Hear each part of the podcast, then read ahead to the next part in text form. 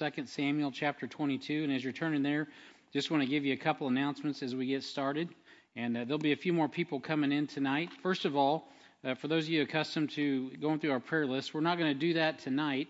But in the foyer is the prayer list, and there are some updated prayers on that. One of the things we need to be praying for is the Oaxaca trip. Mitch Newland will be leaving with Caleb this week, going to Oaxaca, so we'll need to make sure to be praying for them. Another thing that you want to look for is the highlighted items. There's several new items and updates on the list that we need to keep up with, so take a look at that and make sure that you lift them up in prayer. And so, if you have a Bible, turn to 2 Samuel chapter 22.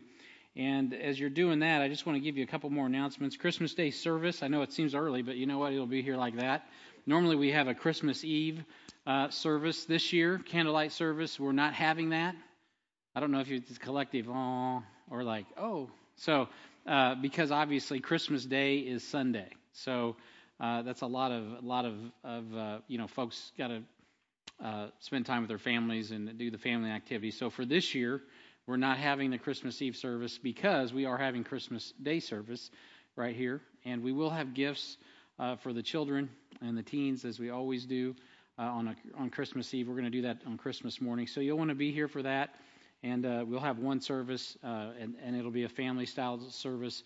We will have child care for the seedlings and the lambs, but after the other ages will be in here with us. So that'll be a good time. Make sure you mark that down. And then just another quick reminder that the Missions Focus Conference is coming up December 28th through the 31st, so you'll be looking for that. And you can sign up online at lffellowship.org or .com. So let's have a word of prayer, and then I want to read a passage of Scripture, and then we're going to spend some time praising and get into the message tonight, and then we'll have a few testimonies, and we'll be ready to go home. And you ladies that are working, and or men working on Thanksgiving, can get to the business at hand. Heavenly Father, we're so thankful for the Lord Jesus Christ. Thank you for the opportunity to gather tonight. I just pray, God, that in everything the Bible tells us to give thanks. There's so much to give thanks for. Lord, I pray, God, that we tonight, as we focus on this evening of Thanksgiving, Lord, we remember all the many things that you've done for us. And so we are mindful tonight, Lord, of the goodness that you provided as we think about all those on our prayer list. Lord, we pray, God, that you continue to remind us, to prompt us to pray. Thank you for the body of Christ, the priesthood of believers that does intercessory prayer, Lord, day and night, literally, interceding on behalf of the body of Christ. Lord, I pray, God, that you would meet these needs as only you can. Lord, I pray, Lord, tonight as we look into the Word of God that you would be blessed, and, Lord, that you would get the honor and the glory in all that we do, whether we eat, drink, sing, praise you, give testimony, whatsoever we do. Lord, we ask that you'd be glorified. We thank you and we ask this in Jesus' name. Amen. Well, I'm going to take a moment, and I'm doing this for two reasons. One, we don't do a lot of just Scripture reading. I'm going to read a passage of Scripture from 2 Samuel chapter 22, and this is really a song of thanksgiving. And I thought, what a great way to kick this off. And then after we sing our praise, I'll come back and do a little exposition, as is our custom, from that passage, but we won't have time to digest this whole passage. So I want to just read through it so we're familiar with it. And also, in honor of Thanksgiving, it's a psalm of thanksgiving for God's powerful deliverance and manifold blessings. Psalm chapter 22 and verse 1, the Bible says, "And David spake unto the Lord the words of this song in the day that the Lord had delivered him out of the hand of all his enemies and out of the hand of Saul. And he said, The Lord is my rock and my fortress and my deliverer, the God of my rock, in him will I trust. He is my shield and the horn of my salvation, my high tower, my refuge, my Savior. Thou savest me from violence. I will call on the Lord, who is worthy to be praised. So shall I be saved from mine enemies. When the waves of death compassed me, the floods of ungodly men made me afraid. The sorrows of hell compassed me about.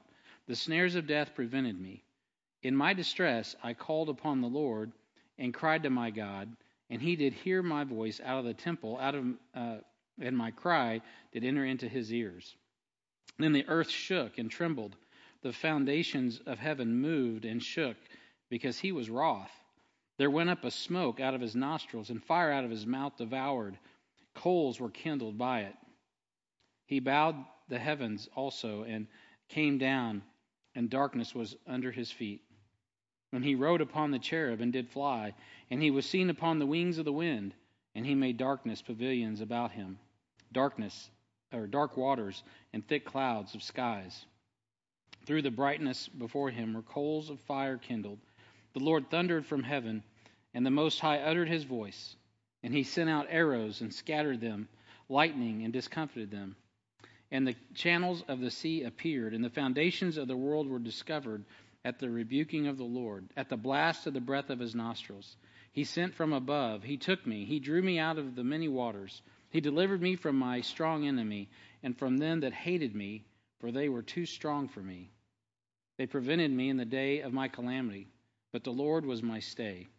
He brought me forth also into a large place. He delivered me because he delighted in me. The Lord rewarded me according to my righteousness, according to the cleanness of my hands he hath recompensed me. For I have kept thy ways of the Lord, and have not wickedly departed from my God. For all his judgments were before me. As for his statutes, I did not depart from them. I was also upright before him, and have kept myself from mine iniquity. Therefore the Lord hath recompensed me according to my righteousness, according to my cleanness, in his eyesight. With the merciful thou wilt show thyself merciful, and with the upright man thou wilt show thyself upright. With the pure thou wilt show thyself pure, and with the froward thou wilt show thyself unsavory. And the afflicted people thou wilt save, but thine eyes are upon the haughty, that thou mayest bring them down, for thou art my lamp, O Lord, and the Lord will lighten my darkness. For by thee have I run through a troop, by my God have I leaped over a wall. As for God, his way is perfect. The word of the Lord is tried. He is a buckler to all them that trust in him. For who is God save the Lord? And who is a rock save our God? God is my strength and power, and he maketh my way perfect. He maketh my feet like hinds' feet, and he setteth me upon high places. He teaches my hands to war, so that a bow of steel is broken in my arms. Thou hast also given me the shield of thy salvation, and thy gentleness hath made me great. Thou hast enlarged my steps under me, so that my feet did not slip. I have pursued mine enemies and destroyed them, and turned not again until I had consumed them. And I had consumed them and wounded them, that they could not arise. Yea, they are fallen under my feet. For thou hast girded me with strength to battle. Them that rose up against me hast thou subdued under me. Thou hast also given me the necks of mine enemies, that I might destroy them that hate me. They looked, but there was none to save, even unto the Lord, but he answered them not. Then did I beat them as small as the dust of the earth. I did stamp them as the mire of the street, and did spread them abroad. Thou also hast delivered me from the strivings of my people. Thou hast kept me to be head of the heathen. A people which I knew not shall serve me. Strangers shall submit themselves unto me. As soon as they hear, they shall be obedient unto me. Strangers shall fade away, and they shall be afraid out of their close places. The Lord liveth, and blessed be my rock, and exalted be the God of the rock of my salvation. It is God that avengeth me, and that bringeth down the people under me, and that bringeth me forth from mine enemies. Thou also hast lifted me up on high above them that rose up against me. Thou hast delivered me from the violent man. Therefore I will give thanks unto thee, O Lord, amongst the heathen, and I will sing praises unto thy name. He is the tower of salvation for his king, and he showeth mercy to his anointed, unto David, and to his seed forevermore. Now I know that's a lot to read, but I wanted to take time to read that because it is, again, it's a prayer, it's a song, I should say rather, of David. But if you read that and you think about that passage, you can see clearly that it's also a messianic prophecy of our Lord and Savior Jesus Christ. And so, are you pointing at me, brother? Okay. So it's also, if you know the Bible and you're redeemed, it's also, you can see shadows of Joel chapter 2 and our own redemption and our own return with the Lord Jesus Christ at his second coming. So there's a lot in this passage. We'll talk about that here in just a moment. But before we do that, I just want to go ahead and turn it over to James. If you all would stand with me, let's give the Lord praise. Let's thank him, and because he's worthy of all the honor and glory tonight.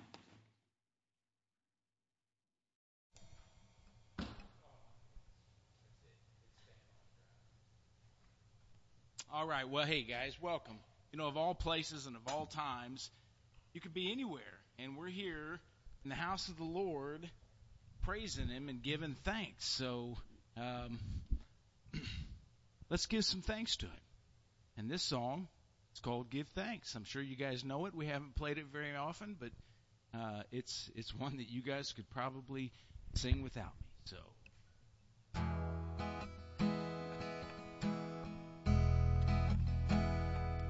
Give thanks with a grateful heart.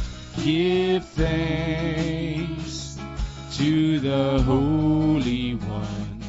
Give thanks, for He's given Jesus Christ, His Son. Sing it again. Give thanks with a grateful heart. Give thanks to the Holy One. Give thanks because He's given Jesus Christ, His Son. And now let the weak say, I am strong.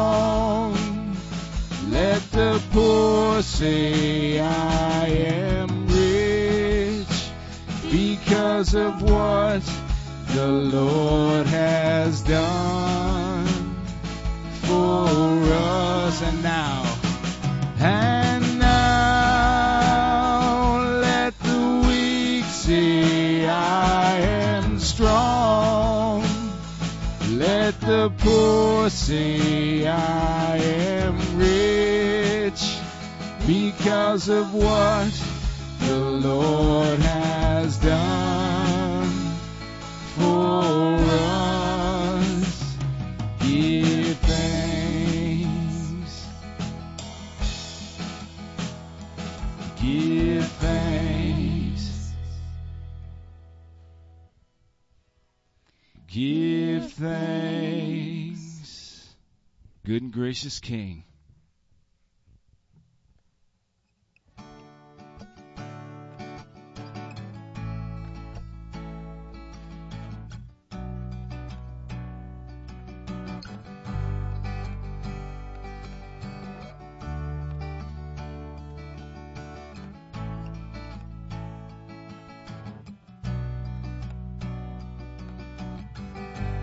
I approach the throne of glory. Nothing in my hands I bring, but the promise of acceptance from a good and gracious King. I will give to you my burden, as you give to me your strength. Come and fill me with your Spirit, as I sing to you this praise. You deserve the greater glory. Overcome, I lift my voice to the King in need of nothing. Empty-handed I rejoice. You deserve the greater glory. Overcome with joy I sing. By your love I am accepted. You're a good and gracious King.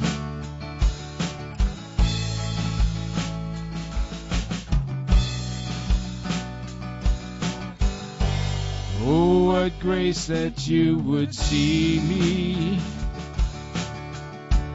as your child, as your friend. safe, secure in you forever. I pour out my praise again. You deserve the greater glory. Overcome with just my voice. To the King in need of nothing, empty-handed I rejoice. You deserve the greater glory. Overcome with joy I sing. By your love I am accepted. You're a good and gracious King.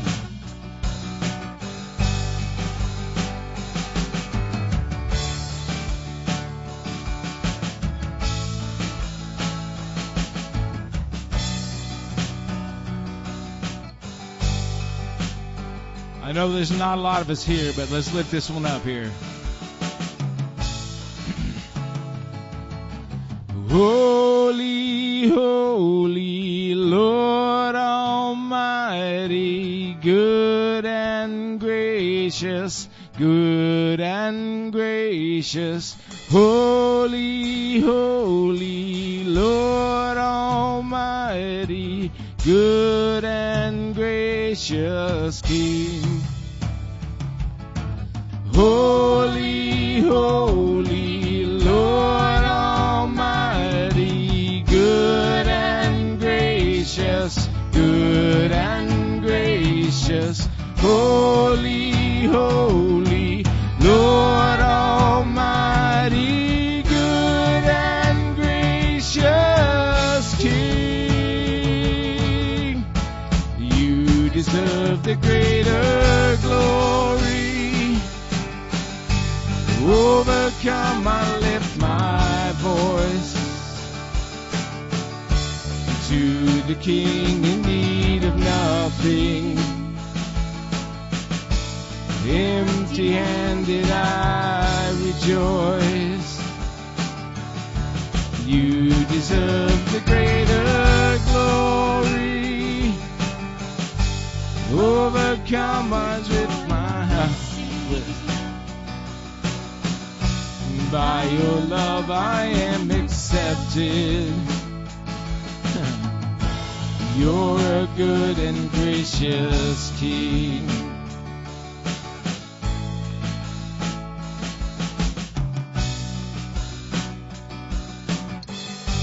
You're a good and gracious King.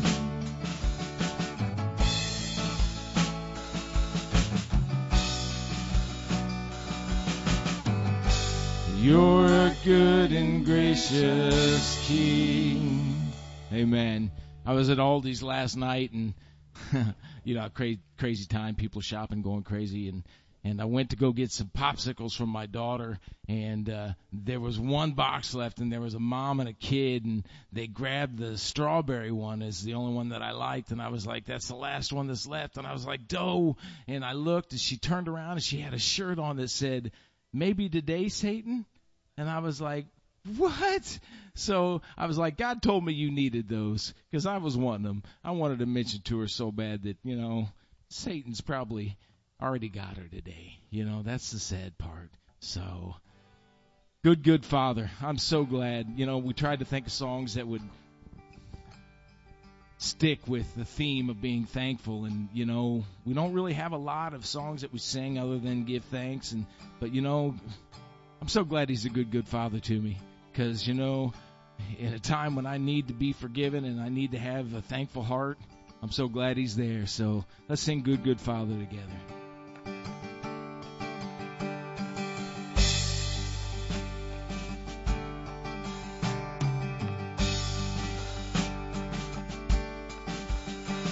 Oh, I've heard 1,000 stories of what they think you're like, but I've heard the tender whisper of love in the dead of night, and you tell me that you're pleased and that I'm never alone. You're a good, good Father. It's who you are. It's who you are. It's who you are, and I'm loved by you. It's who I am. It's who I am. It's who I am. Oh, I've seen many searching for answers far and wide, but I know we're all searching for answers only you provide, 'cause you know just what we need before we say a word. Thank you. You're a good, good Father. It's who you are. It's who you are. It's who you are, and I'm loved by you. It's who I am. It's who I am. It's who I am. You are perfect in all of your ways.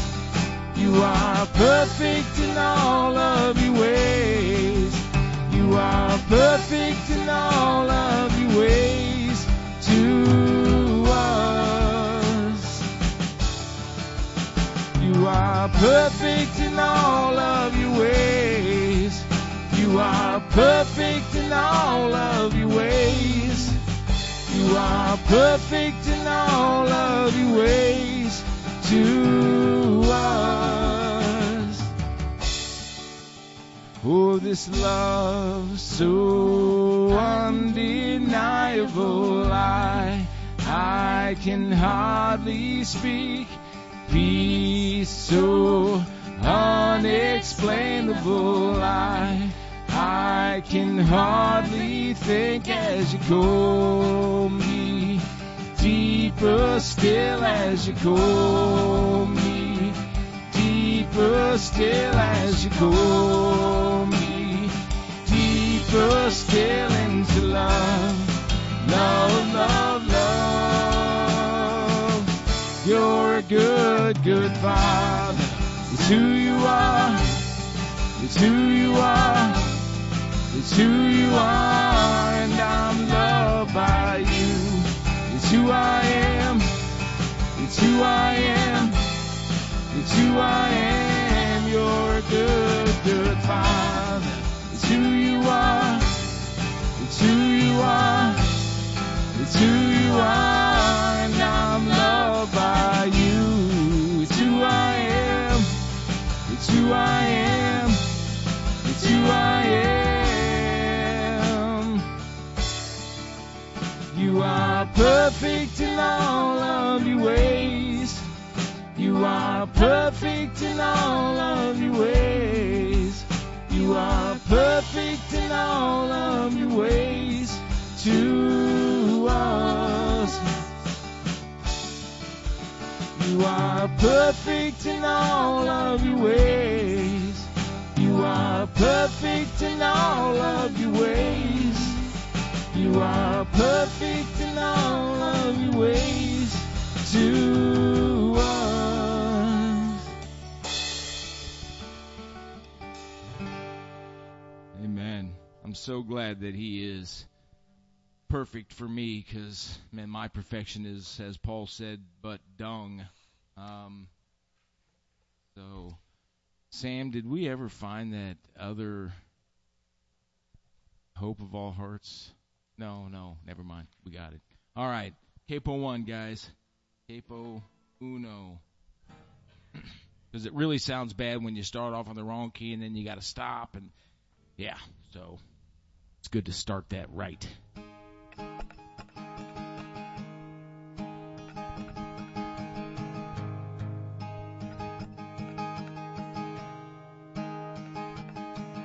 The world may fail, you will remain in the midst midst of the trial, you will always be. I'll sing. Our God never fails. Our God never fails.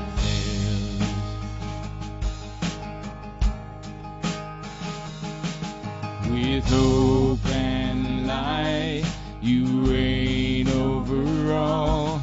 Though my heart may fail, you will always be. I'll sing. Our God never fails. Our God never fails. Praise in the morning, praise in the evening, praise when I'm laughing, praise when I'm grieving. There will be dancing, there will be singing. Upon injustice we will tell of our God, the hope of all hearts, the hope of all hearts is you. Your love never fails, your love never fails.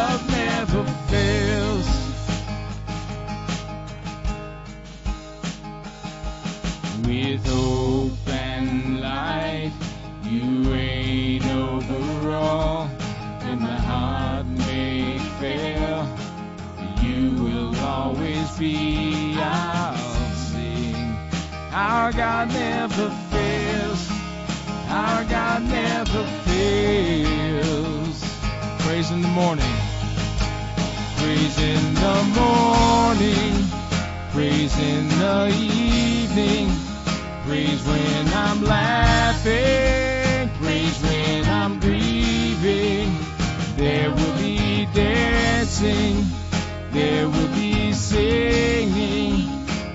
Upon injustice we will tell of our God, the hope of all hearts, the hope of all hearts is you.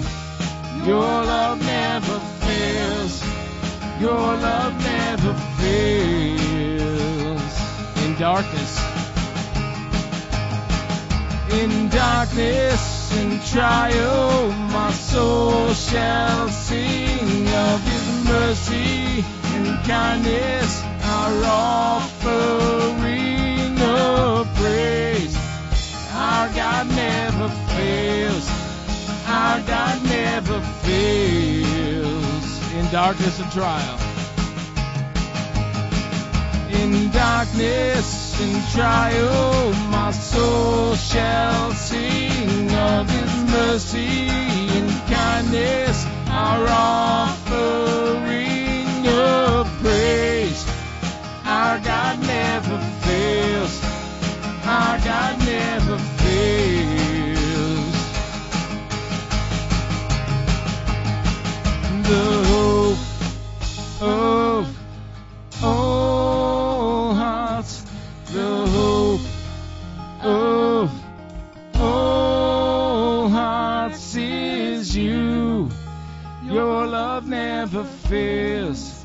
Your love never fails. Sing that again, the hope. The hope of all hearts, the hope of all hearts is you. Your love never fails. Your love never fails. He's the same yesterday, today, and forever. Lord, we love you so much, and we thank you for just bringing us here together. As the verse says, Isaiah 26:3, I will keep him in perfect peace whose mind is stayed on thee. Lord, help me keep my mind stayed on you in these hectic times. Lord, remove from me the fear and the unbelief and the doubt that things are going to work out, Lord, because we know that through all things, if you're in charge and you're in our hearts, it's going to work together for good. And Lord, whatever that good might be, I can't see it right now, but I thank you for tonight, for the opportunity to hear a message from a man of God, from the Word of God, for the people of God. And I'm just I'm grateful that you would count me worthy to even be a part of your family. I just ask you to please watch over all of us here. Give us a good night. Give us traveling mercies tomorrow if we're going somewhere. Give us mercies with our families so that we might be able to enjoy and speak about you being thankful for who you are in our lives so that we can just interject Christ into that conversation. I love you. I thank you. In Jesus' name, amen. Amen. You may be seated. And as I mentioned earlier, if you have your Bibles, we turn to the book of 2 Samuel chapter 22. If you just came in, if you need a Bible, grab one from the seat rack in front of you. And we will be on page 491 in those Bibles that are in the seat rack in front of you.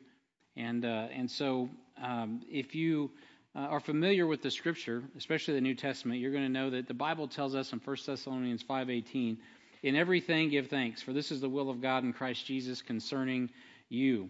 And so Ephesians 5:20 says that we're giving thanks always for all things unto God and the Father in the name of our Lord Jesus Christ. So I've heard it said that, you know, we're called to be thankful in all things, but we're not called to be thankful for all things. Ephesians 5:20 makes it clear that we are to see all things in light of eternity. And so we know and believe that if the love of God would allow it, and it will, all things do absolutely work together for good, according to Romans 8:28.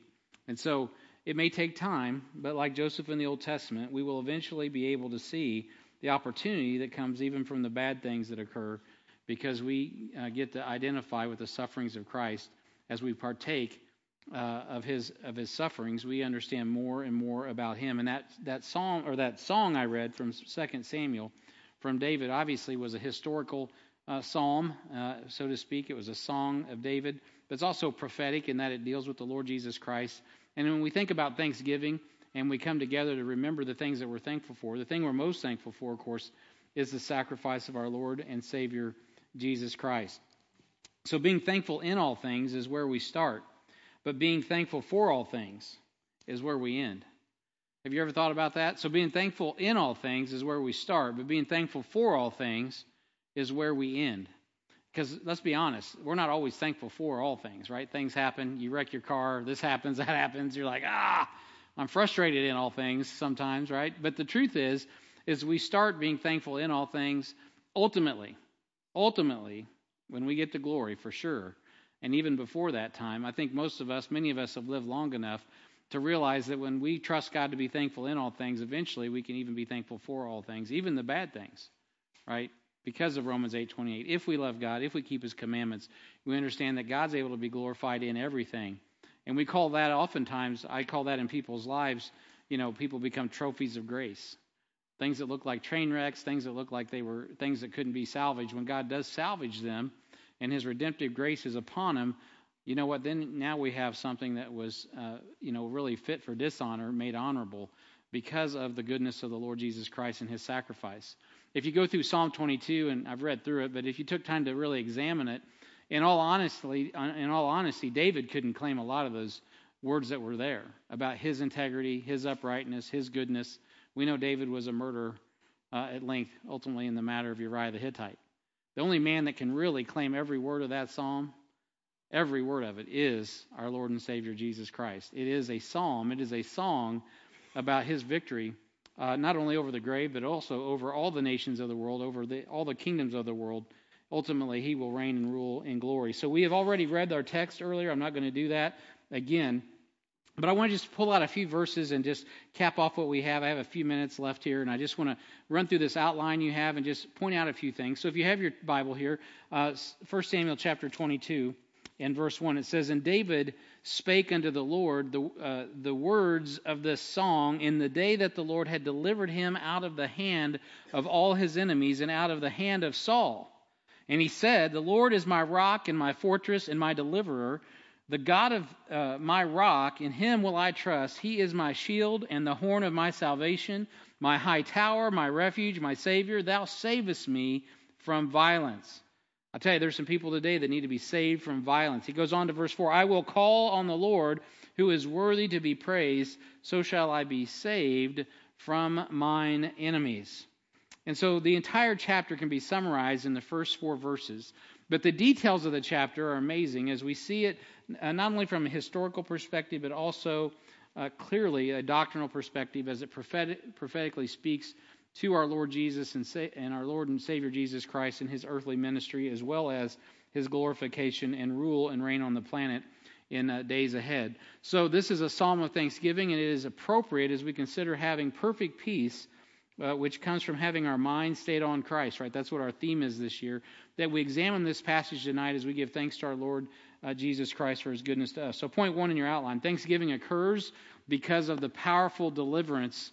The word there is deliverance of our Lord Jesus Christ, 2 Samuel 22 and verse 1. David spake unto the Lord the words of this song in the day that the Lord had delivered him out of the hand of all his enemies, not some of his enemies, but all his enemies, and out of the hand of Saul. Point A, this was a song of thanksgiving because David was delivered from all his enemies. David's enemies, well, frankly, they were Saul's enemies. Interestingly enough, Saul and David had the same enemies. 1 Samuel 14 and verse 47 says, so Saul took the kingdom over Israel and fought against all his enemies on every side. And then they're listed there. Moab, right, the Moabites, against the children of Ammon, against Edom, right, the Edomites, Esau's kids. Moabites are Lot's kids. And against the kings of Zobah and against the Philistines. And whithersoever he turned himself, he vexed them. We don't always say a lot of good things about Saul, but that's actually a positive thing. Saul, there was a season in Saul's reign where he was actually about the business of vexing the enemies of God. Those were his enemies, those were God's enemies. The Moabites, the Ammonites, the Edomites, the Zoahites, and the Philistines were not all of Israel's enemies. It also mentions David's enemies, right, were God's enemies. All right, so he's talking about all of his enemies. Those weren't the only enemies that the nation of Israel had. David also fought against the ancient enemies, right? Like the Girgashites, the Jebusites. Remember that story of Jebus? What an incredible victory that was. A stronghold, which is now Jerusalem. Nobody could penetrate it. Nobody could get in that fortress. And David shows up, he and his mighty men, and they overthrow that city. Lickety-split, no problem at all. A picture of the Lord Jesus Christ when he returns once again and rules and reigns in Jerusalem. The Hittites, right? The Perizzites, the Hivites. They were down there, Hiv. The Jebusites, the Amorites. I mentioned the Jebusites twice. All right, so 1 Kings 9:20 says, and all the people that were left of the Amorites, the Hittites, the Perizzites, the Hivites, and the Jebusites, which are not of the children of Israel. Right, that is speaking to those enemies, those ancient enemies that were around even after they went into captivity. They come out of captivity, and the Girgashites are still hanging around, causing problems for some of the children of Israel. So those ancient old enemies, David was fighting those enemies of God. And by reason of our physical birth, beloved, tonight as we give thanks, and this is what this is about, what has that got to do with the price of tea in Harrisonville? Well, let me tell you, we have a physical birth, right, in Adam. We got enemies just because we're born of Adam. Even in our fallen state, we're a target for the devil. The world and the flesh and the devil wreak havoc on us when we're lost, right? Before we're even redeemed. But once you get redeemed, oh man, you're double trouble to the adversary. And so, man, I tell you, we got a lot to be thankful for because we've entered into a battle with the ancient enemies of God just because we are of his seed. Think about that, right? David entered into this ancient battle because, well, he was the anointed, right? He was going to be the next king and he was engaged in these conflicts. Well, guess what? You've been born physically. That's part of it. Just because you are in Adam's race, I'm talking about your fallen state, you'll draw flack. The devil hates humanity. If you haven't figured that out yet, just take a look around, right? On top of that, once you get saved, once you are born again and you have the seed, right? 1 Peter, we're born again by the word of God that effectually worketh in us that believe, right? So the word of God comes in us. Now we have the seed, Jesus Christ, in us. Now we've got all the ancient enemies, man, that are at against us. So we've stepped into this battle. And you know the good news, something we can be thankful for tonight. The Bible tells us in Ephesians 6:12, for we wrestle not against flesh and blood, but against principalities and against powers and against the rulers of the darkness of this world, against spiritual wickedness in high places. You know, our nation, though far from perfect, has had a respite in regard to outright rebellion against God. and his word for just about 200 years. And then starting early in the 20th century, things started to change as we were now experiencing the fruit of rationalism and humanistic religious zeal that swept across Europe and Russia and China in the 20th century.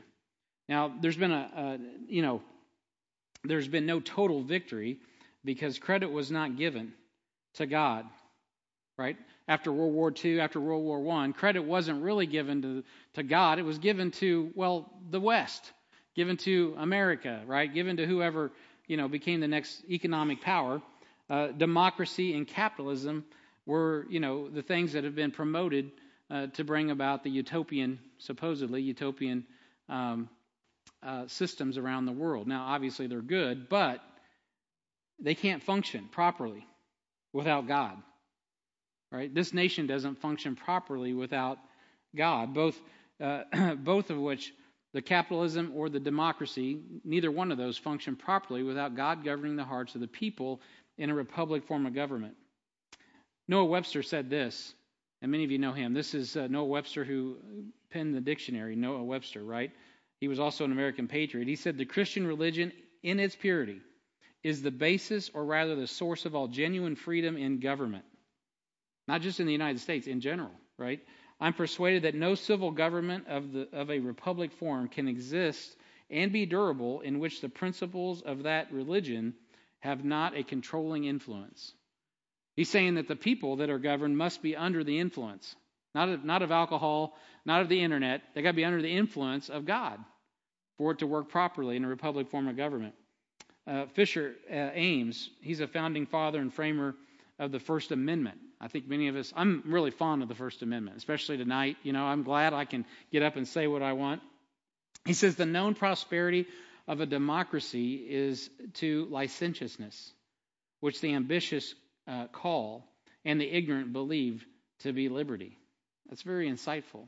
Why? Because he's saying democracy, in essence, in its purest form, is what? Mob rule. And humanity that's not governed by Christianity, by Christ, is just going to degenerate. So democracy in and of itself, he says, is dangerous. Why? Because you put the power into the mob. Benjamin Rush said this, 1745 to 1813. He's a founding father and signer of the Declaration of Independence. "A simple democracy is the devil's own government." Isn't that ironic? You have people saying, "It's the end of democracy." Well, that may or may not be a bad thing. Really, the issue is, where's Jesus in all this?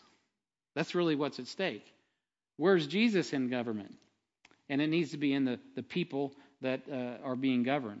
So I'm thankful. I am thankful that God has not given us the spirit of fear and that he has provided us the whole armor of God. That's one of the things I'm thankful for. I'm thankful that he has made us, the church, the pillar and ground of the truth. I'm thankful that we have the burden and the responsibility and the privilege to be salt and light, right? To make a difference in a dark world.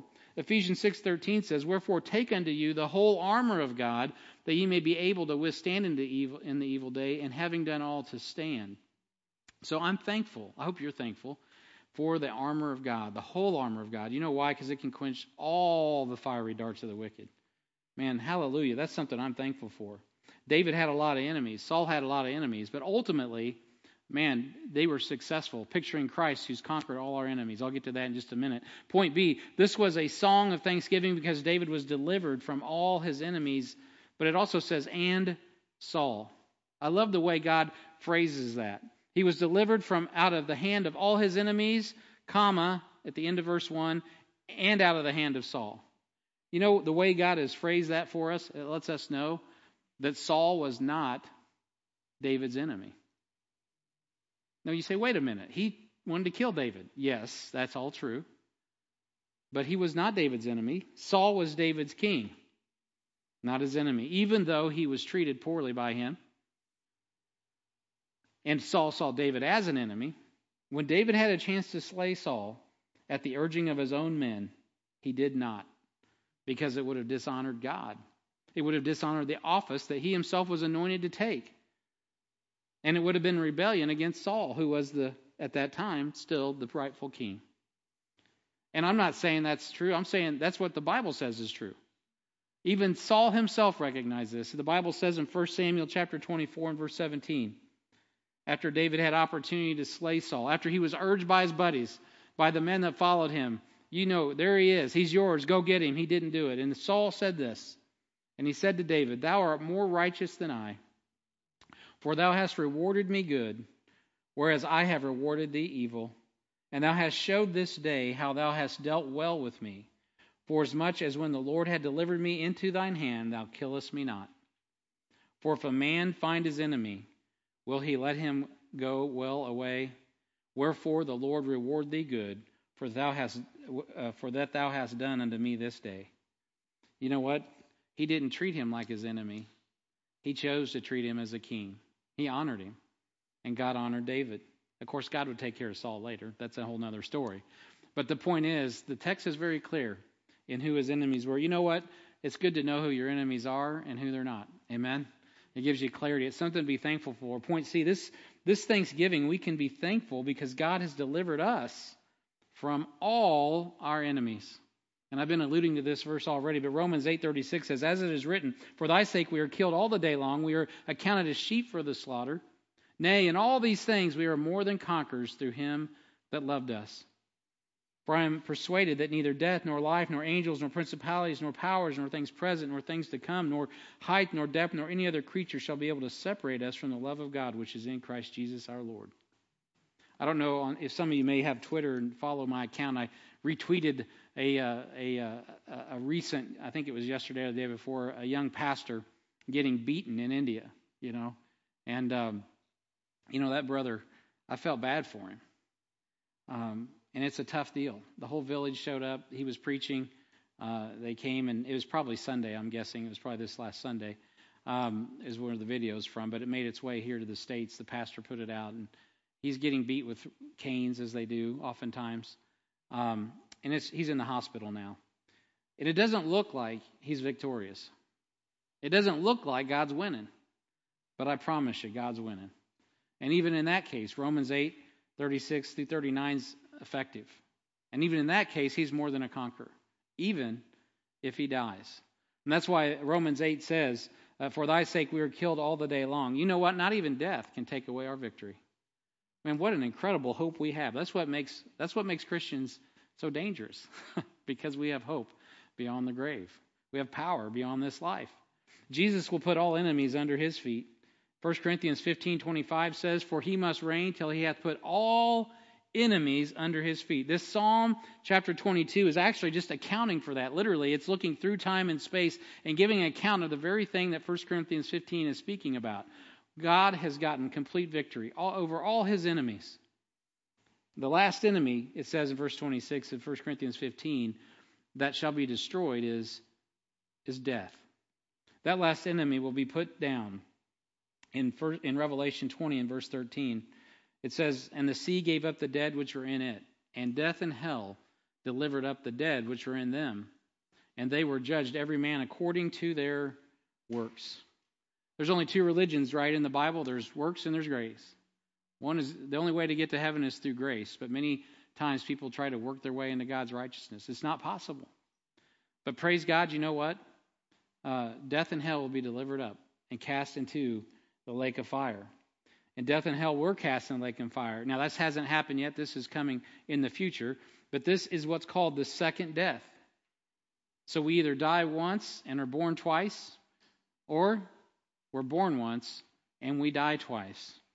And so it goes on to say, and whosoever was not found in the book of life was cast into the lake of fire. I'm thankful tonight because I identify not with death, but with life. And all those that hate God love death. But man, believers in the Lord Jesus Christ, we're thankful because even in death we have life. It doesn't matter. We are victorious, is what the Bible teaches us. Praise God for that. Point two, thanksgiving is found through our personal relationship with Christ Jesus. It doesn't stop there. As David goes on, it says, and he said, the Lord is my rock and my fortress and my deliverer. All right, the God of my rock is him. In him will I trust. He is my shield and the horn of my salvation, my high tower, my refuge, my Savior. Thou savest me from violence. You know, in this passage, David is accounting these eight things that he possessed through his relationship with the Lord. There's eight things that he possessed in his relationship with the Lord. First, he says, the Lord is my rock. you know, 2 Samuel 22 and verse 2. It's also verse 3. He also mentions it at the end of the text in verse 47. It says, "And the Lord liveth, and blessed be my rock, and exalted be the God of the rock of my salvation." You know, 1 Corinthians chapter 3 and verse 11 says, "For other foundation can no man lay than that is laid, which is Jesus Christ." Is he your foundation tonight?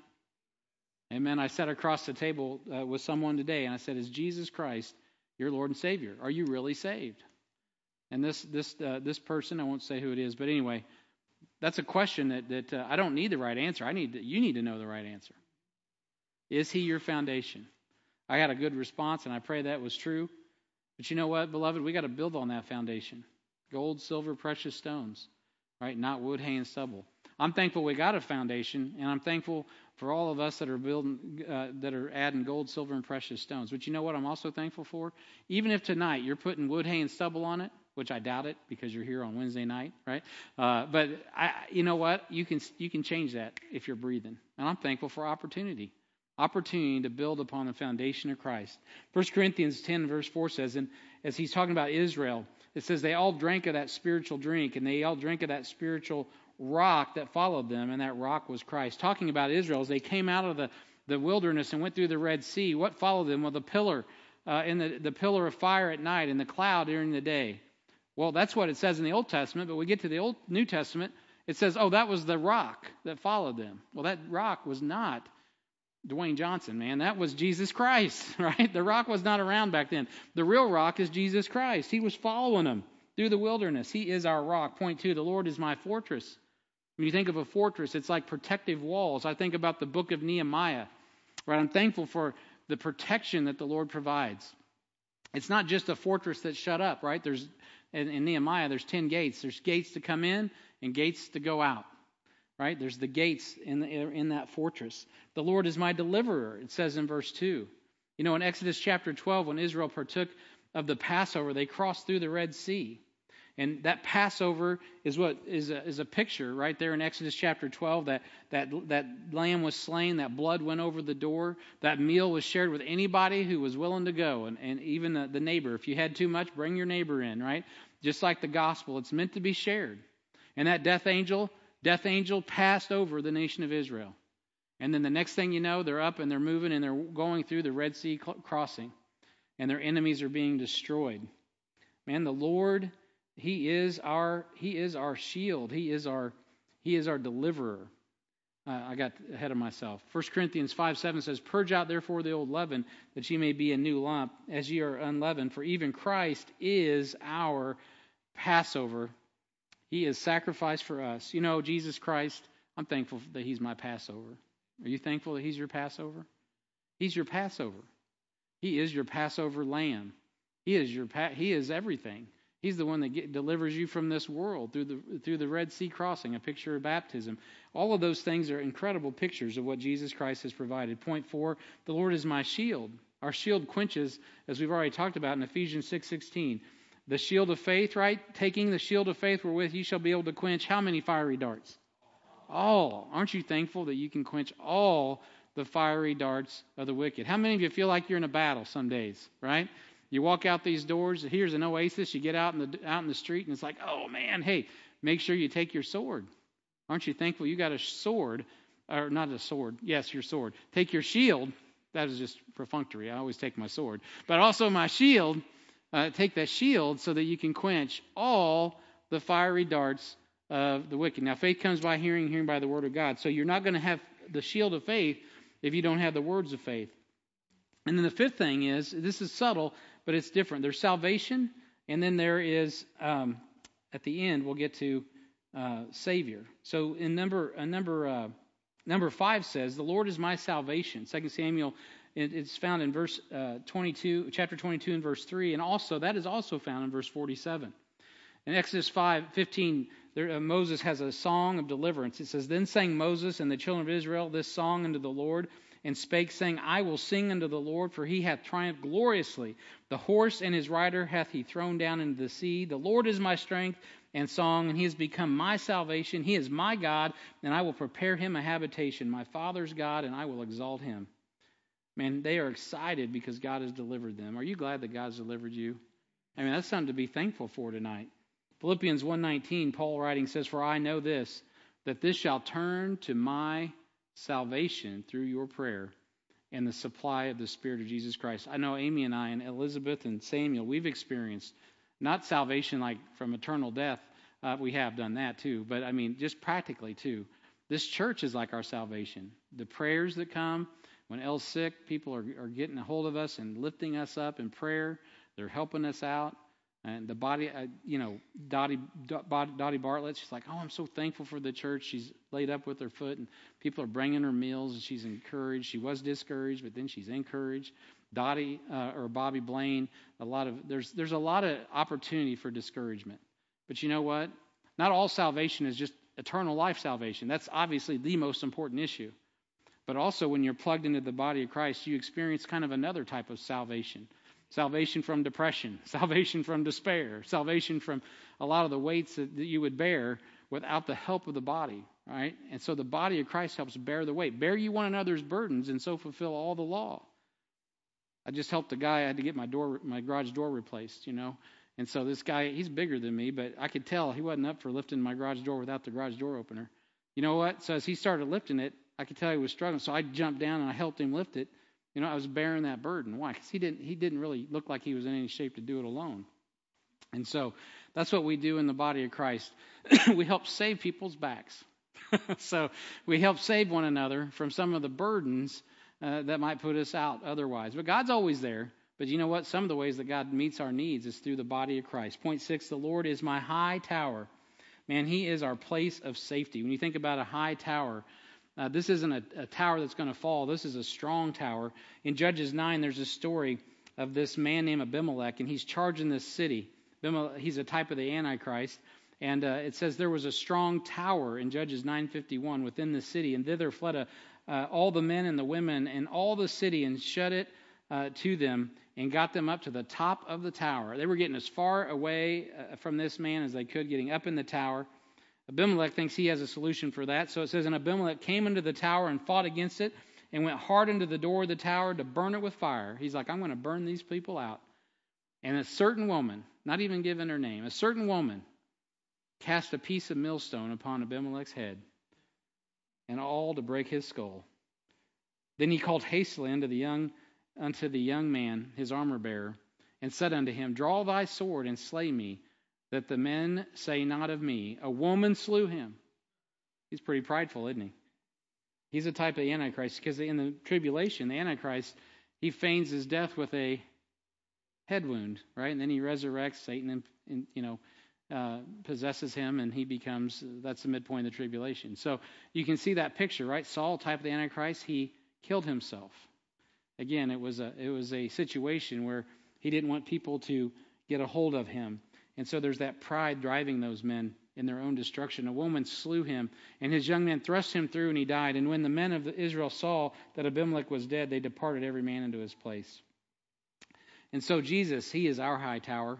Psalms 18 says this in verse 2, "And the Lord is my rock," we talked about that, "and my fortress, and my deliverer. My God, my strength, in whom I will trust, my buckler," right? That's someone like swashbuckler, someone who fights for us. "And the horn of my salvation," like a ram's horn, "and my high tower.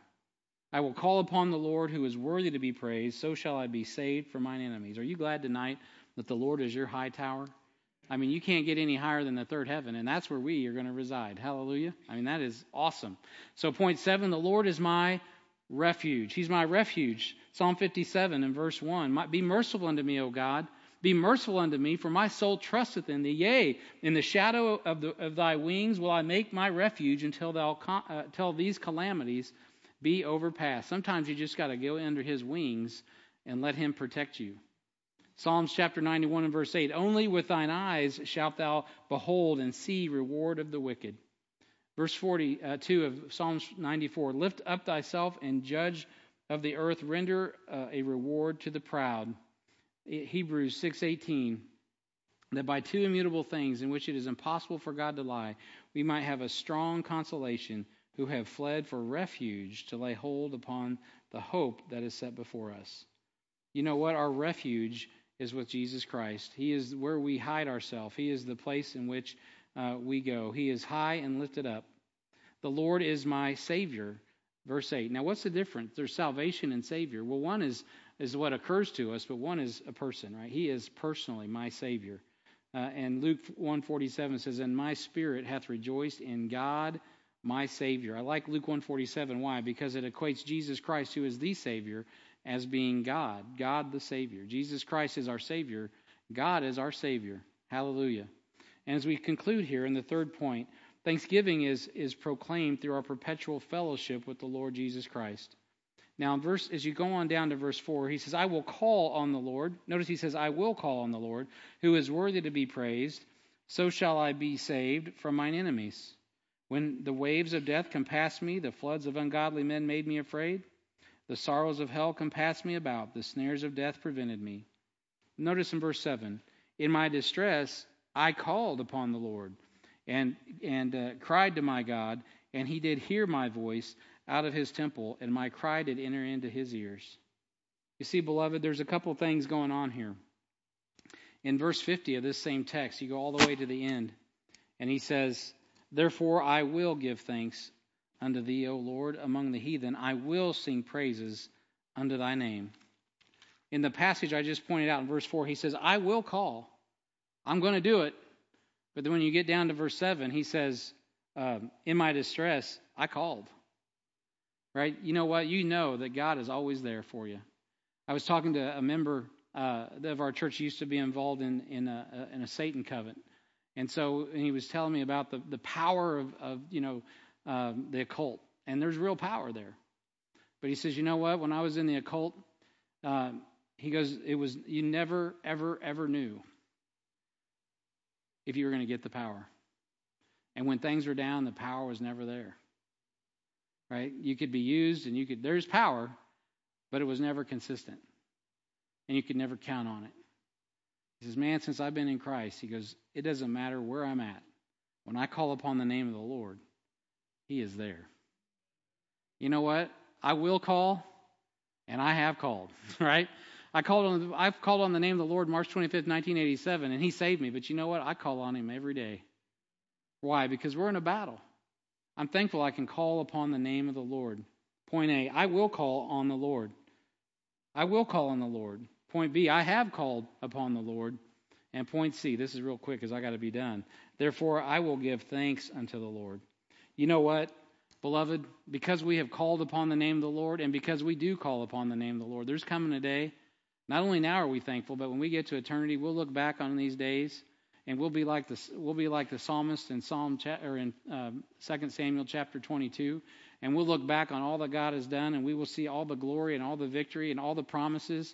And you know what? There will be so much. I was thinking about this chapter. This is attributed to David, but again, as I mentioned, if you took the time, and it's a lot to read, and you read through every verse, and you think about that in a historical concept, there is no way in the world David had the character that is portrayed in that. But you know what? It's been imputed to him. Because his sins are as far away as the east is from the west. Beloved, in our flesh dwells no good thing. But because of Christ, because you called on the name of the Lord, and because you continue to call on the name of the Lord, man, we give thanks tonight, but we're also going to give thanks for eternity because he's imputed his righteousness to us.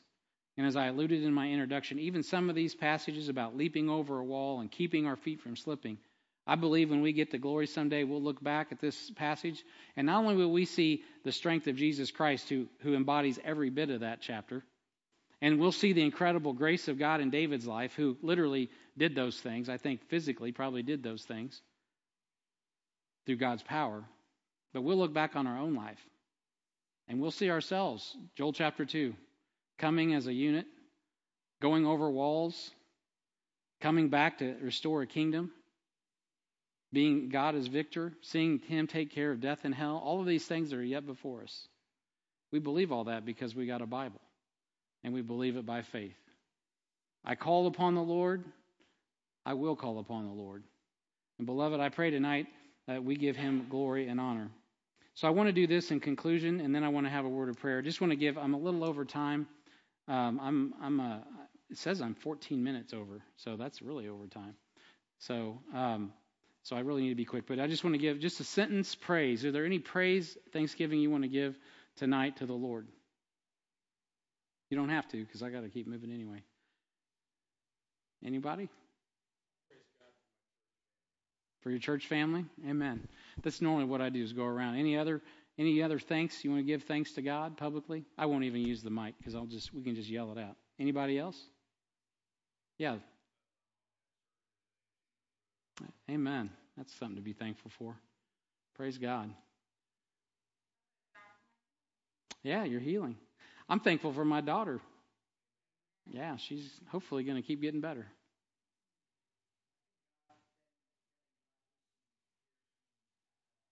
Amen. Isn't it good to know He hears? I was so encouraged by that testimony about the difference between the power of darkness and the power of light. Not that I doubted it, but it's just cool to hear that. And I know it myself. It's true. Yes, ma'am. Amen. Thank you, Bobby. We love you. All right. Bobby Watkins is watching us.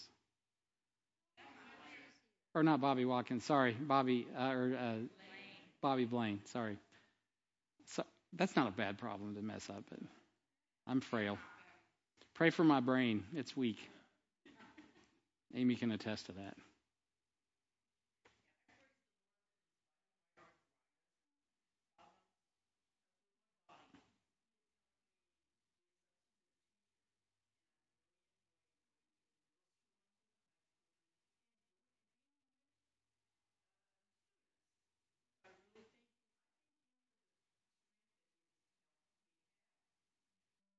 Amen.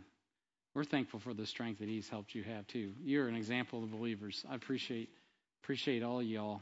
You're encouraging. Yeah, amen. She's investing in the school and those students. Very good. Amen. It's good to be thankful. The opposite of thanksgiving is ingratitude. We got to get more Thanksgiving songs, James. I mean, that's important. All right. Anyone else? Yes, ma'am. Oh, we appreciate that. Amen. Yeah, I was just sharing with someone today the three things, right? The Word of God, the Spirit of God, and the local New Testament church. Guys, I'm so thankful for those three things. I don't care who you are. I don't care what you're doing. If you don't have those things operating in your life, man, it is bad news. And it's bad news for everybody else that you're touching. So praise God for those things. I'm very thankful for that. All right. Well, let's do this. Let's have because I am a little over. If there's no one else, one more time across. Bueller? All right. Yes, ma'am.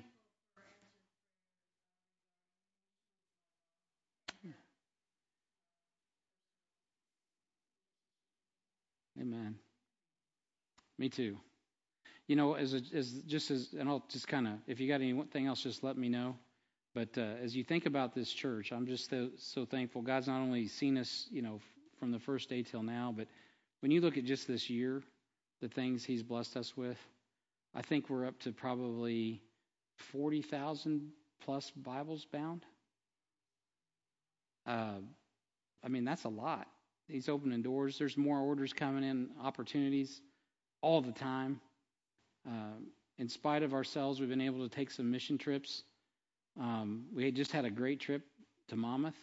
God is good. The budget, God's going to, it looks like we'll meet our budget for this year. I mean, there's just a lot of things, just practically. Just the fact that, we're still discipling quite a few people. Just had a few more people sign up today. That's the main thing, is making disciples.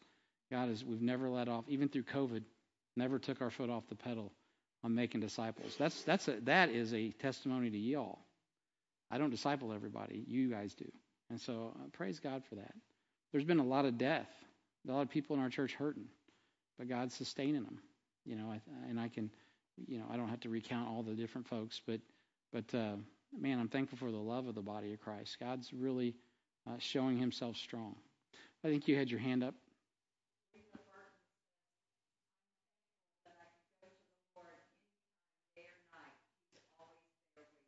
Amen. That's so sweet. Thank you, Lila. We appreciate that. So yeah, I'm very encouraged in the Lord, and I'm thankful for Him. I chose this passage because I do know that it seems at times like life's a battle, like there's a lot of things. But when you really analyze those things that David listed, we have all those same attributes already in our possession that we can thank the Lord for and we can praise Him for. And because of that, as I mentioned, there at the end, verse 50, therefore, right? Therefore, because of everything that goes before, I will give thanks unto thee, O Lord, among the heathen, and I will sing praises unto thy name. Man, praise God for that. Well, let's do this. Let's have a word of prayer, and then we will be dismissed.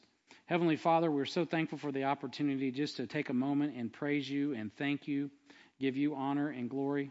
We're thankful for these testimonies, these short sentence testimonies that have been offered up. Lord, we're thankful for those like Lila and Dottie that are watching online, and Bobby Blaine and others, Lord, and we just pray, Heavenly Father, that you continue to minister to them. Lord, thank you, Lord, for all the different answered prayers in this room, just in this room tonight. And Lord, just in general, how you have already delivered us because we called upon you. And Lord, we will call upon you again because we understand that you put us in play, you put us in motion, and right now we are in a great conflict between light and darkness and good and evil. And thanksgiving is so important that we remember, Lord, that we've already won, that we are more than conquerors, even when we're slain, even when we're like that poor pastor in India, Lord, that is identifying with your sufferings and identifying with your reproach.